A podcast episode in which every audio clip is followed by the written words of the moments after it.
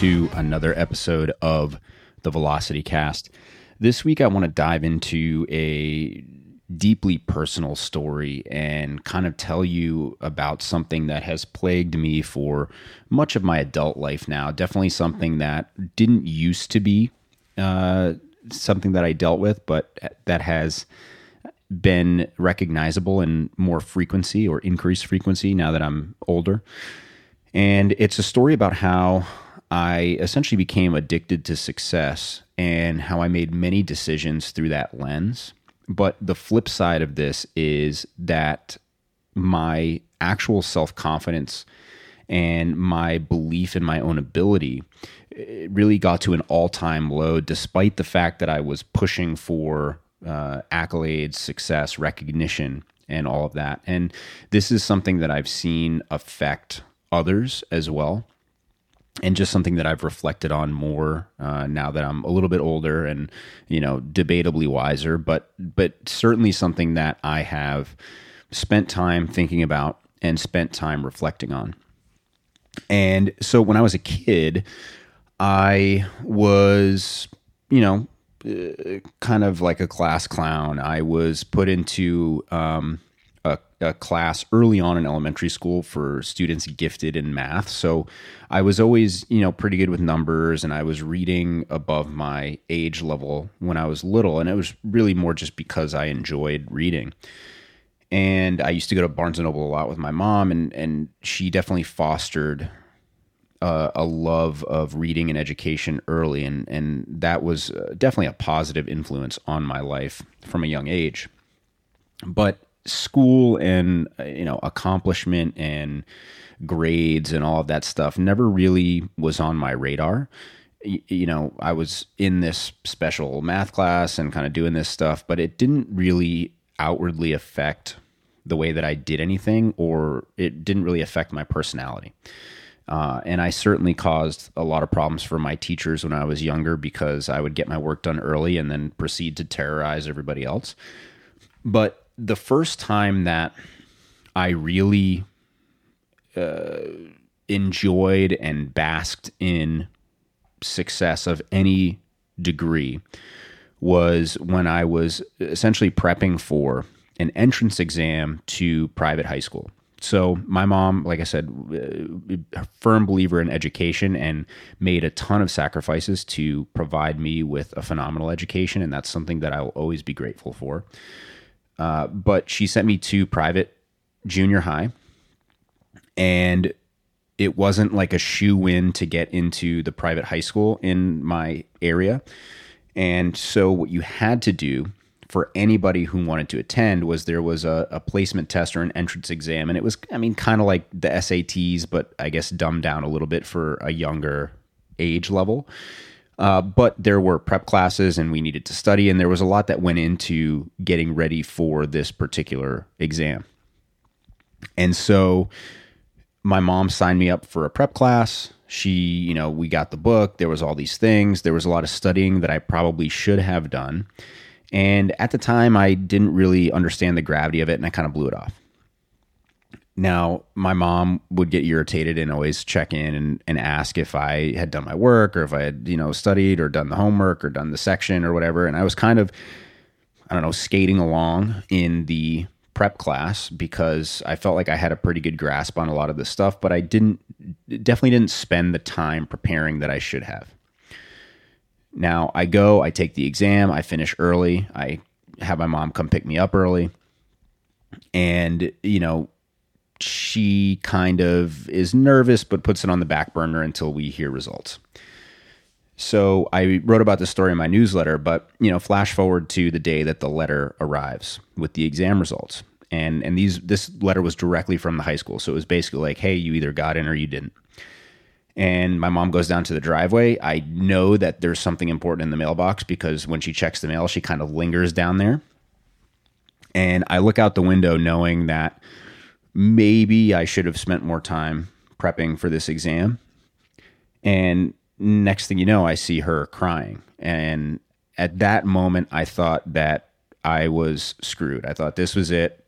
I failed the exam. I didn't get into the school. My mom's going to be, you know, destroyed. She's going to be mad at me for not studying enough, whatever. And then she called out my name. And I went outside to meet her, nervous for, you know, what the this conversation would entail. And she told me she was proud of me and she gave me a big hug and a big kiss. And she said that I had received the highest score of anyone taking the placement exam, and that had gotten me a partial scholarship to the high school. I consider myself to be somebody who comes from humble beginnings. We didn't necessarily have a ton of money growing up. I, you know, I didn't have any innate gifts that I knew of when I was little. You know, I mean, I tell people this as a joke a lot, but in kindergarten, we got superlative awards like, you know, oftentimes happens in schools. And my award wasn't anything cool, it was most unique, which is basically a way of saying, hey, your kid's a weirdo. Uh, and we didn't really know what to give them for an award, so here you go. So growing up, I didn't have any innate ability, or I didn't think I was gifted in any way. I guess, you know, to, to look back at like the math classes and stuff, you know, I could do math well and I could read and all this stuff, but it wasn't like I was a, a prodigy. It wasn't like I had ever shown any prowess of doing a, a sport really well. I was kind of an unathletic kid for the most part. And so this was the first real moment where I felt like something that I had done had made my my mother and made people in my life proud of me to a, a high degree. And this was really the first time that I got a taste of achievement on that scale. Uh, of something that was big enough and important enough that you know everybody in my life was congr- congratulating me and this really shifted my approach to school entirely you know my grades weren't bad in junior high but I wouldn't say that I was putting the most effort into my classes. I was still, you know, concentrating on hanging out with friends, on having fun, on being a kid, on doing all this stuff. And that letter in the mailbox that day flipped a switch for me that caused me to really take school seriously through all of high school and set my sights on attending you know the best university possible. I wanted to go to the harvards of the world the mits like i wanted to to be on on that level with my college. And it all started from that moment in the driveway with that letter. So it caused me to double down on school to do all these things. And i kind of lost sight in many ways of of little by little. And i didn't notice this until i reflected later on as an adult but little by little, I lost pieces of myself along the way. I lost who I was as a person. My personality changed a little bit in small ways, nothing big, but even my high school me to now, and part of this is maturity, obviously, but I was just much more lighthearted and I joked around a lot more and I was a lot more fun to be around and I, I had more conversations with people. I was more talkative. And the older I got, I became more and more focused on the accolades, on the achievement, on winning. And as I did that, the deeper, truer side of me started to fade away little by little.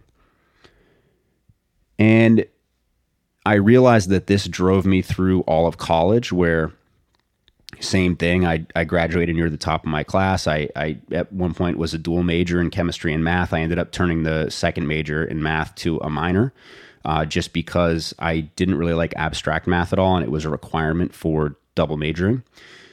And so I wanted to go to grad school for engineering, and I was working in a chem lab, and I specifically chose a lab that didn't have a lot of undergrads because it meant more responsibility for me. And it you know this this constant chase dictated many of the decisions that I would make through college. And then you know I was uh, faced with this crossroads of what to do after school, and I ended up uh, joining the coaching staff at what was Reebok CrossFit Back Bay at the time, and is now Invictus Boston, and helped build that gym. And I kind of deluded myself into thinking that this was me pursuing my passions and um, maybe easing off the achievement you know, pedal a little bit. But the reality was, I had discovered competitive CrossFit while I was at college, realized that I had a knack for it, realized that it was something where you didn't have to be innately athletic and that if you just worked really hard, you could do better than a lot of people. And I found training partners that I worked out with a lot while I was at BC and started coaching while I was at BC. And for me, it was the lowest friction way to give myself a true, genuine chance at making the CrossFit Games. And that became a goal that I set out for myself starting in 2009 when I didn't even really know what the CrossFit Games were. I had seen them, uh, you know, online that year and had watched some of the the competitors, you know, do their thing. And I thought to myself that this is something that I want to do. And so from 2009 on, I basically pursued that, pursued competitive CrossFit, pursued the CrossFit Games at the expense of everything else. And this was really just an extension of that desire to win, to have external validation, to have external accolades, to have people tell me they were proud of me. And that fueled me all the way to ultimately bringing a team from our gym to the CrossFit Games in 2016. The issue is if you are the type of person who becomes addicted to success and addicted to external praise, when you actually achieve the thing that you're working towards achieving, it's essentially meaningless. And what I realized was I was in California competing at the CrossFit Games in what should have been a celebration of my efforts to that point. And I was absolutely miserable and I hated every minute of it. And the only point of it that I actually enjoyed was the last day of competition because it was almost over. And in hindsight, looking back, I'm happy for the experience. I enjoy the memory of going. I, you know, I enjoyed my teammates and and it, you know, the memory of it is positive. But while I was there, I was absolutely miserable and I hated every moment of it. And then I went on to get drafted to a professional CrossFit league. And it was fun for a little bit. And then I started to hate every moment of it. And I realized that this was really the end result of two things working together. One, this constant focus on achievement, this constant focus on external praise caused me to lose sight of the process and lose enjoyment for the process, lose enjoyment for the journey, which is a big part of what life's about is is just embracing the journey and the day to day. And so I had completely lost all appreciation for that. I hated training, I hated working out, I hated doing all the things that went into being competitive. And it made me resent that process. But a big part of this was, and this was likely the underlying reason for me trying to achieve things the whole time, is I realized that I had crippling imposter syndrome. And when I was at the CrossFit Games, I felt like I didn't belong. I felt like it was a fluke that I was there. I felt like my team carried me to the CrossFit Games and that I didn't deserve to be there. And then that extended to the professional league where I was surrounded on a daily basis by some of the best athletes in the sport, people who were on paper my peers, right? I had been drafted to this team to compete with them. And yet I still felt like I never belonged. I felt like I wasn't worthy of being there. I felt like, you know, everybody was secretly laughing at my lack of ability, you know, behind my back. And this lack of belief in myself ultimately affected my performance, where I started to perform in a way that matched my negative inner voice. And that negativity spread and started to affect every area of my life. And I really hit a low point where this thing that I had been working towards and that I had centered my identity around, being this competitor, I started to lose that. I started to be less competitive. And not only was I outwardly failing when it comes to you know in an objective sense. I i i went from starting in the professional league to not starting. I rode the bench for one season. I literally didn't didn't play in a single match my second season. I followed that up with the worst crossfit open performance of my life after just coming off a crossfit games year. And ultimately got removed from the team because i was very clearly underperforming. And all of this followed this period where I had, you know, seemingly checked all the boxes that I had set out to check. I had lost sight of why I was doing it, and I had no faith or belief in my own ability. And it took a long time and a lot of reflection and, you know, meditation and journaling and thinking and sitting and writing to understand where a lot of this came from, to understand its roots. And, you know, I, I don't want to dive too deep into the psychology of any of this. I, I don't necessarily know the, the original cause, but I do know that looking back, that moment in the driveway where we got that letter and where I, you know, performed well on the exam kind of set off this chain reaction of wanting to constantly achieve and constantly be praised for those achievements.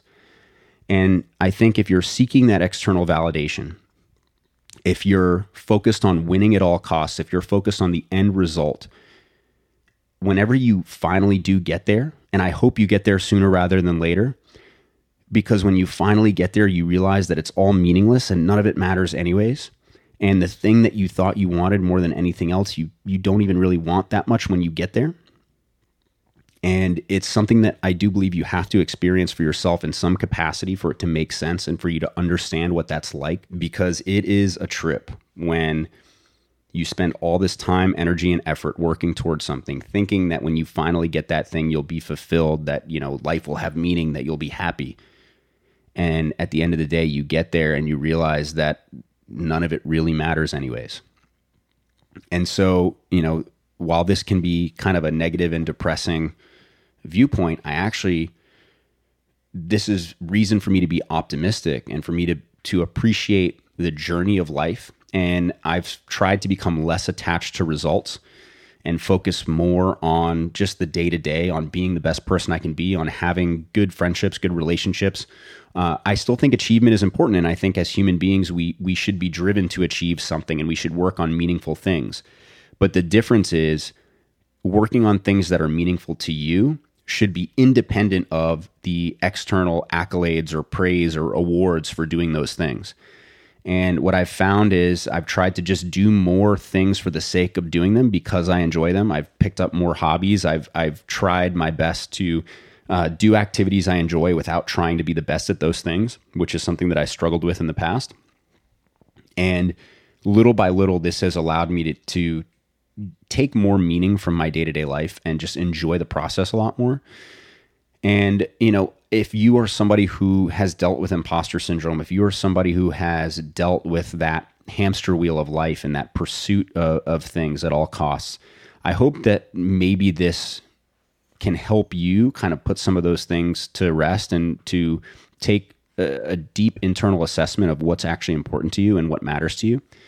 And I think if you can do that and you can try to do more of what you love and more of the things that make you happy and put less pressure on yourself to succeed or be the best or get some awards or recognition, uh, then I think that can allow you to enjoy life just a little bit more and enjoy the you know what actually matters in life the people the places the memories. Uh, and i know that it's started to work for me little by little. And so uh, you know if i can leave you with one thing this week it's if, if you're that type of person try to focus on why you're doing the things that you're doing. Understand that if you've achieved something or accomplished something, or you've been given a promotion or a new job or a career or whatever, you've been given it for a reason and it's because you deserve to be there. And so, you know, try not to be like me and, and think that even though you quote unquote made it, that you're still not worthy because what you'll just end up doing is, is uh, paralyzing your own performance and kind of shooting yourself in the foot and take advantage of those opportunities as they come, but also focus on enjoying the climb, enjoying the journey, and trying to stop and smell the roses along the way of this wonderful, beautiful life. So until next time, I hope you all have a wonderful weekend.